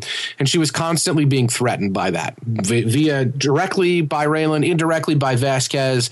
Rachel was involved. All these people were involved, and they were threatening her with taking her back to jail. At some point, you know, they say to Raylan, like, she hasn't given us enough. We might have to send her back to jail. So they go from she's definitely going to go back to we might, it might not be enough and we might have to send her back to jail. At this point, I don't think she's helping Raylan because she's worried about her own skin anymore in terms of going back to jail. I think she's making an active choice to help Raylan. I don't think that she's, you know, she's in a position where she's doing it because she feels like she's going to go to jail if she doesn't. I don't know. Is she trying for that $50,000? What do you think? Like, why? What's her real motivation in breaking, in, in double dealing against Boyd here? Um, I think it's keeping her options open. I think that listen, Raylan is obviously on the scent. It's clear. It's clear that he knows what's going on, Yep. He's, and she knows that. and she knows that. So what's she going to do? You know, she she has Boyd's trust right now, such as it is. Uh, she positions herself well with Raylan here by saying this is about to happen, and Raylan's like, "Yeah, make it happen." Um, and so one of two things happens, unless the third thing happens, which does happen, which is Zachariah screwing the whole thing. But if it goes the way that it's supposed to go, if the if the vault does get blown up from the from the ground up, and Boyd is able to do what it is he's trying to do, um, then it goes one of two ways: either Raylan wins or Boyd wins, and whoever the winner is, that's where she'll go. But she has positioned herself to be in the good graces of either one, um, and I think that that's smart. Uh, I think that's what she's doing right here, uh, and I think, yeah, I, I think that's the right play, at least for right now. And you know, she's going to have to make a, a for realsies choice at some point, but. Uh, her for realsies choice in this moment is uh, to keep her options open. That's just what she's been doing all season long. Yeah, and what's really great about this, and it comes to bear pretty quickly, and we'll get to it. But uh, Boyd doesn't sense that at all. But he's he's worried about trusting her for another reason because what happens in that tunnel? His uncle Zachariah. Yeah. Yeah, Uncle Zachariah, he reveals himself. Um, and I thought that this was interesting because we'd been wondering, what the hell is this guy up to? Uh, Yeah. is, he, is he trying to get the money for himself? Is he trying to reduce uh, the group by one share? That's why he killed uh, the pig. Uh, is that is that what's going on here? It turns out that he just wants to kill Boyd in, I think, um, like a poetic way. Like I think that he wants to to really torture Boyd. I think he wants to get Boyd into the position where he thinks his dreams are about to come true, and then he wants to turn his dreams into a nightmare. I think that it's a it's a long con, which uh, someone from Lost would be familiar with. Uh, I think it's a I think it's a long con, and I think that he is trying to make this as painful as possible for Boyd, uh, and that's why he's been so elaborate about this. Which I mean, whether or not you like that is up to you, but at least it makes some modicum of sense as far as what he had been doing. Well, and uh, to be fair, his motivation has been fairly well stated from the jump. Uh, which is that he despises the Crowders. He despised the position that Bowman put Ava in, and he's going to get some recompense for that. Yeah. I mean, that's all. That's been the kind of the rules of the game that he set out from the jump. So this is not coming from out of nowhere. This is exactly what he's kind of been clear about always. So it fits. It does work. Yeah, yeah, it does. Uh, and he he ties Boyd up, and he somehow disappears. Where does he go? Well, I think that's the million dollar question. I don't think he's dead, right? I mean, like, we didn't. No body, no, no, body, death. No body, no death. Uh, is he still down there? I, he may have uh, plotted out an escape, you know, little hidey hole or fraidy hole for himself Uh-huh. uh, to kind of, you know, uh, to to lie low in while everything went down. I think that's a, a very distinct possibility. I mean, He's been is a- down there in the mine by himself for a while. Yeah, this is a guy who loves the mines too. Like he loves being underground. He's made that clear before. Uh, so it certainly wouldn't be out of character for him to just be hanging out down there right now. And in order to get out, it seems like he would have had to go past uh, Carl and Wynn, right? Yes, Uh, so he, I think so. he's he's dead or he's down there. Uh, and I don't think he's dead. No, I think he's down there, and I don't think he's trapped. I think he's down there in it, fully intending to have been down there uh, in a position where he's protected and safe, and this has sort of been his plan all along. Um, which I got to say, b- before until the money's moved, uh, that puts him in play for for possibly blowing up the ground and uh, you know popping up like a hedgehog at the exact wrong time. So. That's that's what you see for him coming up next. He's just going to see, you know, they're going to be maybe there's going to be a showdown in the basement of the portal, and, and Boyd's going to be making a move, and all of a sudden there's going to be an explosion, and Zachariah's just going to pop up. Yeah. I don't know. I, I don't know. I, I just think that we haven't seen the last of Zachariah. I, I don't feel like uh, he's going to help uh, anyone that's going to be currently in the story. His goal seems to still be once he finds out that Boyd is alive and survived this, he's still going to want to kill him. Uh, and I, by the way, I think it was well set up by last week's episode that he could actually get the drop on somebody. He's not a uh, not a weak guy. He's still got a little scrap in him. So when he gets the drop on Boyd and kind of beats him down with that rebar or whatever that was, I totally bought it because this is not a, a frail old man. Yeah. Um, interesting. This is what I wanted to talk about with Carl. Interesting that Carl helps Boyd out here. Uh, Yeah. If we'd been going with our Carl theory that this guy was going to turn on Boyd, this would have been a great time to do it. Yeah, you're right about Like that. I mean, I guess like you know, there's no money, so let's you know, let's keep him alive until there is money, type of thing. I guess uh, that that would work. Um, but I mean, he saves him. Like Boyd could have died right here, and it would have been fine. Yeah, and it's interesting because earlier in the episode, right at the beginning, when Art's like, I think I got somebody else in mind uh, to kind of play against Boyd, for just a split second, I thought it might be Carl. And the reason why is I thought it might be like, oh, we'll pay him. We'll just give him a bunch of money. Uh, and, you know, we'll tell him like the $50,000 thing for Ava. Like, this guy's pliable. He's malleable. I don't know how Art would know that, but I feel like we might get some insight into that and we might see him be the one. Uh, and that might be the way they'd get at I didn't think we were going to get the mole reveal just like right at the beginning of the episode, uh, seemingly without fanfare.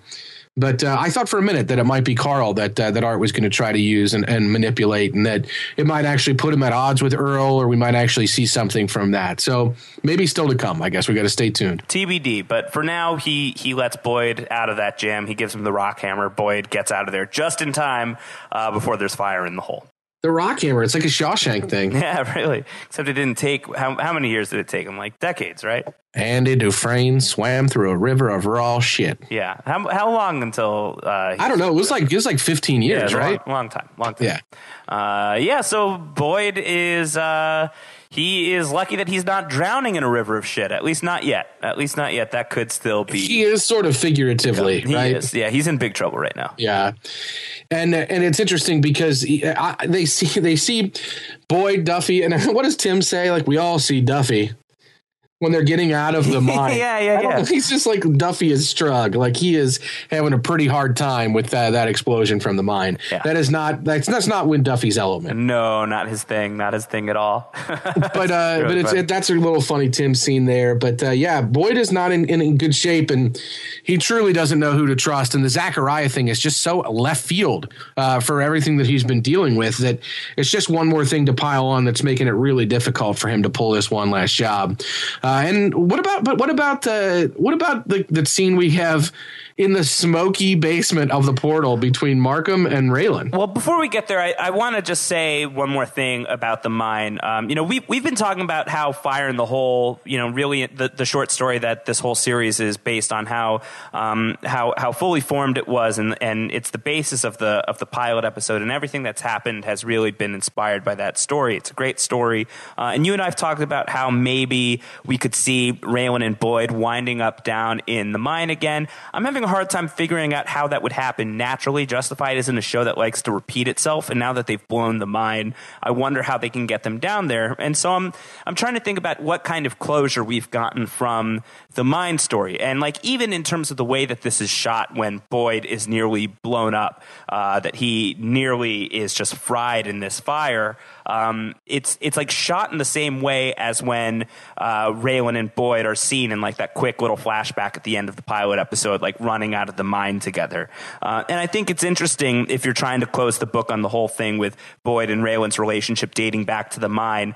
That right now, in a situation where Boyd needs his buddy in the mine the most, Raylan is um, nowhere to be seen. He's actually standing above him. Uh, he is he is completely out of the mine. He's not coming back down to the mine, and he's not coming back down to Boyd's level. And I think that there's some interesting symbolism there. Uh, if that's the end of how Boyd and Raylan's relationship first began, if that's the last that we ever really get a connection on that. I I feel um, I feel some closure on that front based on the way that this is shot. That it's kind of like Boyd's alone. Boyd is alone. Boyd is down here. Raylan is up there. Yeah, I mean, I think that's really, I think that's really a valid observation, and I think it's a good one. Um, there, obviously, Raylan's reasoning for being up there uh, is is really kind of anti Boyd. Uh, it's because he wants to hurt Boyd, not help him, uh, and It's, so just, that's it's a, just a cool reminder of like the sides that they're on. you know, just that's like- an interesting wrinkle to throw into the mix is that it, they are on those different sides, uh, but and but in some ways by choice, and in some ways like with the fire in the hole, not by choice. They work together. We dug coal together, and everything that used to go with that. Their bond is is is present, but there are clear delineations. There's a there is a, a floor between them that's a lot more than a floor in this case. Yeah, and I've been, you know, I've wondered if there's any way of getting these two back on the same page, and um, you know, I'm still not closed on that possibility. But this was just such a stark reminder of the different worlds they live in right now, uh, Yeah. and it, really is only separated by a floor. Uh, And and the worst part is boy not knowing that Raylan's up there. yeah, it's interesting. It's pretty cool. Yeah. But yeah, so let's go to the smoky basement, uh, which is funny. I, I like Raylan saying to him, like, ah, it didn't occur to me that the dipshit wasn't capable of pulling it off. Uh, and this is where Avery says, what if he'd stuck his head up the hole? Would you have just shot him? He's like, maybe. Yeah, maybe. Yeah, that was kind of you know he was ready to to to throw down or do whatever was needed. So I don't know. Uh, and Raylan also saying, let's just give him a minute. He might come back.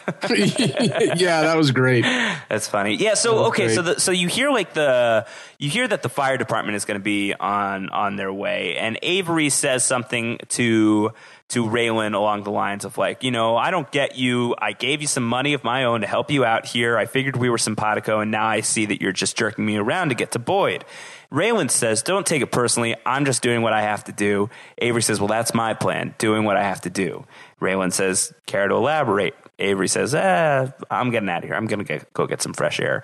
Uh, for a second there, I thought that maybe like uh, Boone was going to pop out from the corner and do something to Raylan. Uh, I thought that Avery was going to pull some Katherine Hale gun in a bag trick. Uh, we do know that he has that gun in the drawer of cash. I thought that might come out there. Uh, it just turns out that Avery gets up and walks away. But what's your take? What do you think doing what I got to do means for Avery Markham, given everything that has been done in this episode and in this season?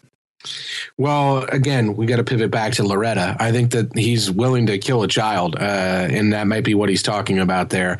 Um, and yeah, I think don't that don't take it personal. I'm just doing what I got to do. If he's parroting yep. Raylan, uh, that's what Raylan says. If he's parroting Raylan, then like don't take personally what I'm going to do to your friend. Yeah, and I think that that looking back, this scene, if if that does happen, is going to be really kind of a gut punch when when we see it in uh, in hindsight, because this is Avery Markham saying like, "I thought I had you figured out," or "I thought we were simpatico," and then this is what happened. And well, all right, well, that that's the game you want to play. If you want to really raise the stakes that way, and you want to use me to do what you got to do, I'm going to do what I got to do, uh, and you're probably not going to like that, just like I don't like this. So uh, I I got to say that if that's the case, if really if Raylan raised those stakes and Markham is willing to go there as a result of this, that's going to be a horrible thing. Uh, whether Raylan assigns that to his conscience or not, it's going to be something that could be assigned there, and that's rough. Yeah, very rough indeed. Uh, so we'll see. We'll see how that goes. I don't know. Knock on wood. I hope Loretta makes it. I'd like Loretta to make it out of this. I would too, uh, and and because I I like to think that there's somebody down there in Harlan uh, taking it easy while the rest of us are up here living our lives. Like I'd like to think that that that's uh, that's the future of Harlan for the show because you know what's really interesting. Otherwise, it's very bleak for Harlan. Well, that's what I was going to say. It's really interesting that we haven't talked about it a ton, but Harlan is almost a character on this show in so many ways, uh, just by virtue of everything that it brings to the table with other characters. Uh, and we've seen it so directly and indirectly characterized throughout uh, via song and via you know just difficult ways in and out, and the people who populate it. They've they've made it a major player in the story, and to think of it as something that when the story dies, it just dies, uh, is pretty rough. So I'd like to think that there's a there's a third way, that there's a future for Harlan. And it, it may, if it looks like something like Loretta was saying to the people in that meeting, that would be fantastic. Uh, but I got to think that the uh, the outlook for this show is not so rosy. Yeah, we'll see. We'll see. Yeah. Um, outlook for Boyd, not so rosy. Boyd comes back to headquarters, uh, throws Earl out of the bar, throws Ava around a little bit. He's he's in you know paranoid overdrive because he nearly just died. He almost got blown up or crushed to death, um, and he thinks that Ava was in cahoots with Zachariah. That it wasn't enough just to get him thrown in jail. Now she's trying to kill him as well. Uh, and Ava talks sense here. Is like, no, I'm the one who told you he's not right in the head. Yeah. Uh, and so Boyd finally accepts that Ava's not lying to her. Um, and Ava says to him, like, where's the money? He says it's still in the vault. Uh, and you can see on Ava's face there, like, uh, which one of these guys is getting out of this one ahead? Like who's got this situation going going in the right way? Um, interesting that that tug of war is still in play. But Boyd, he stands up. He says that the money it's still in the vault. They're going to move it tonight, and that's when I'm going to hit it.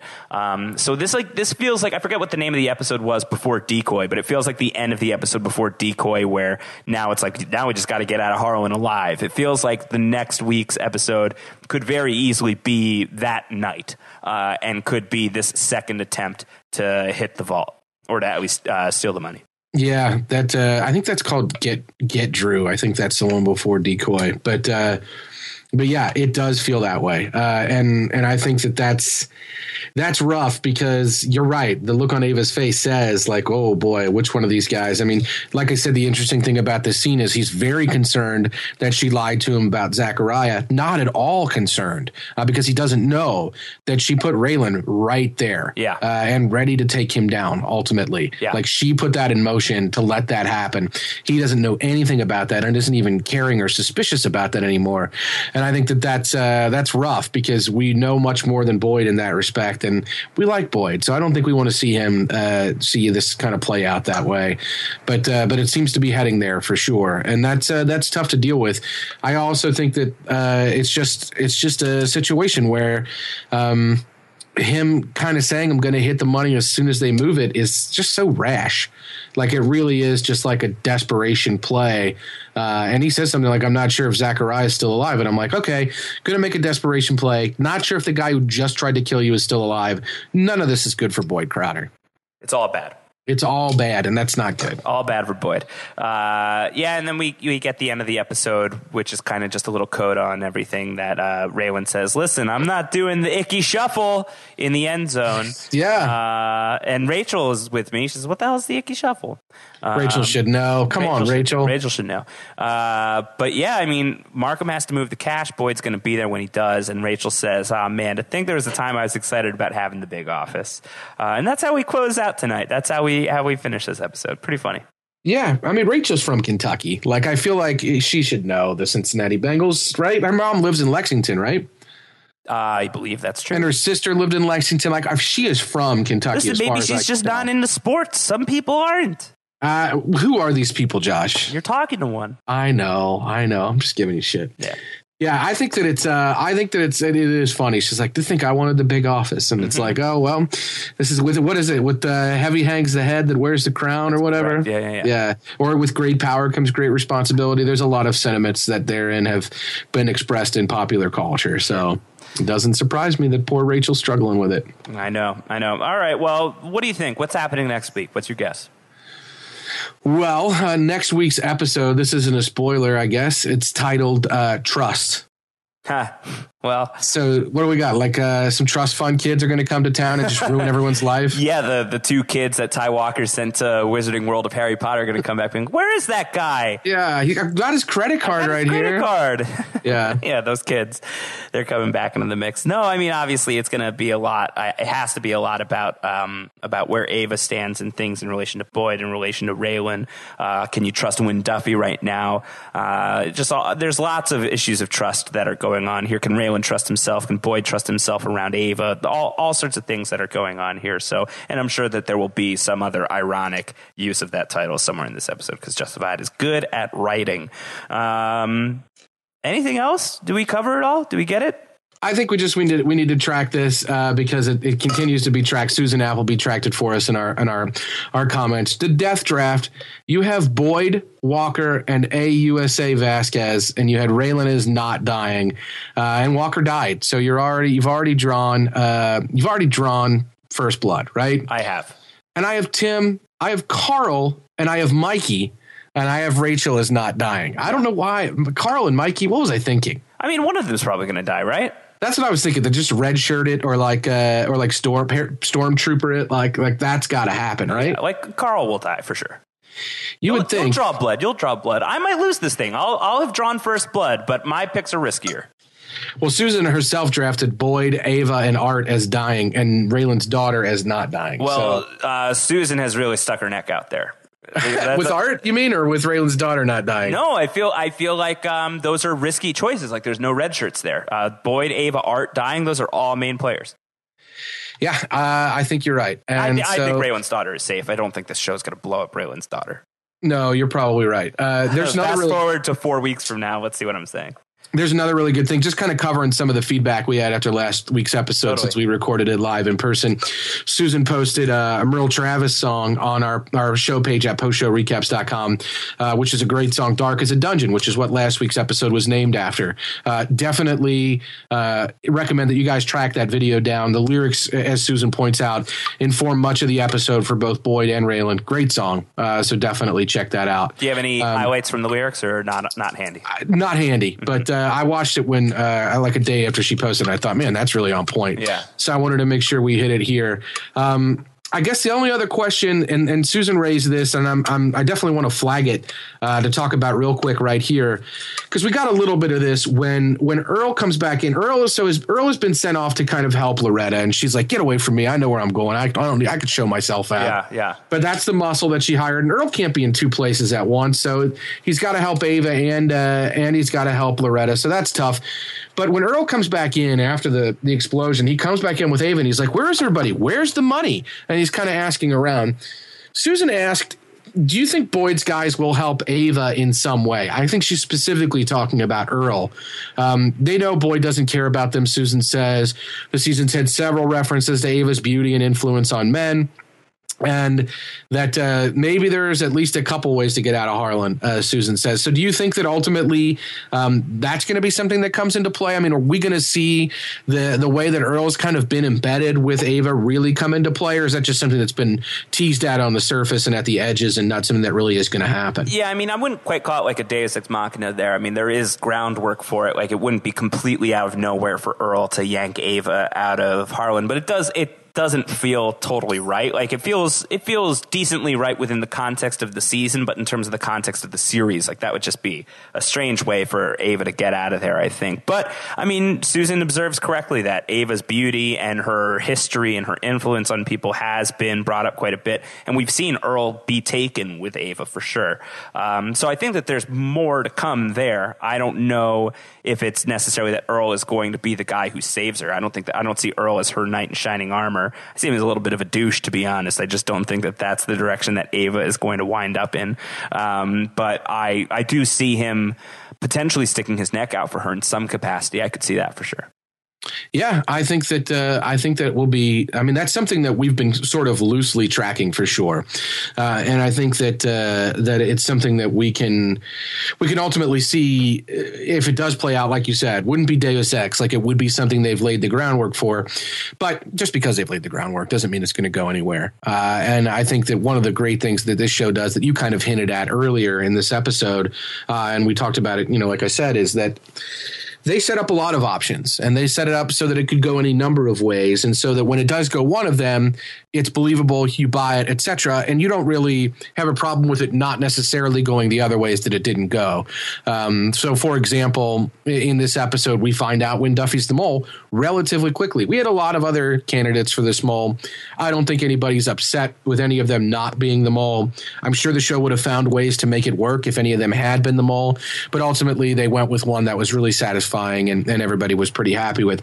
If they're to be believed, I don't think they planned, for example, for Shelby uh, to be Drew Thompson yes. at the beginning of the game, right? Right. That's what we've talked about. So the fact that they set up multiple possibilities, that they put a couple things in play, and that Shelby was one that kind of boiled up to the surface and they made it work uh, is sort of the hallmark of this show. So I think they Ava's obviously a beautiful woman. She's somebody that we a lot of characters have talked about what it was like with Ava in high school and the time when she was young. Ava talks about Raylan that way, uh, and Raylan talks about how her being younger was a little weird and all those sorts of things. So th- that's something that's been talked about. So it wouldn't be far fetched at all for one of these guys to hitch their horse to kind of Ava's wagon. Uh, and I think Earl at some point earlier this season says something like, uh, when she comes in asking for him, he sort of kind of slow plays it and says something like, "Oh, you're you're Boyd's girl, huh?"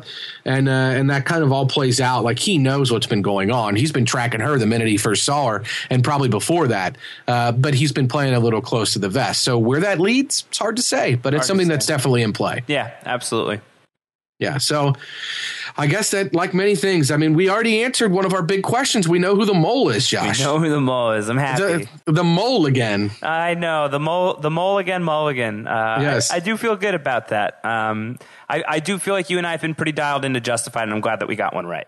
Yeah, um, me too. Yeah, that's good. I feel like it validates yeah, us. Yeah, yeah, Well, nothing's going to validate us. Uh, uh, not not after that curtain talk. There's no validating on this. There's podcast. no walking that back. Yeah, yeah. Uh, we have to have at least six stickers to pass through.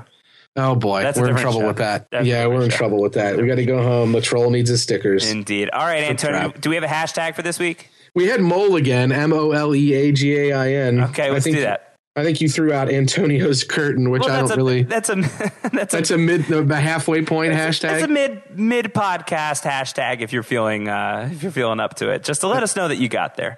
All right. Uh, but yeah, let's go hashtag mole again. Uh, as in, uh, we've done the mole thing again. Yes, I like um, it. Yeah, so let's do that. Wynn Duffy, you are the mole. Uh, that is pretty great. Moly, moly, mole. Uh, Antonio, I wish you were the mole on my back so that you were here with me all the time.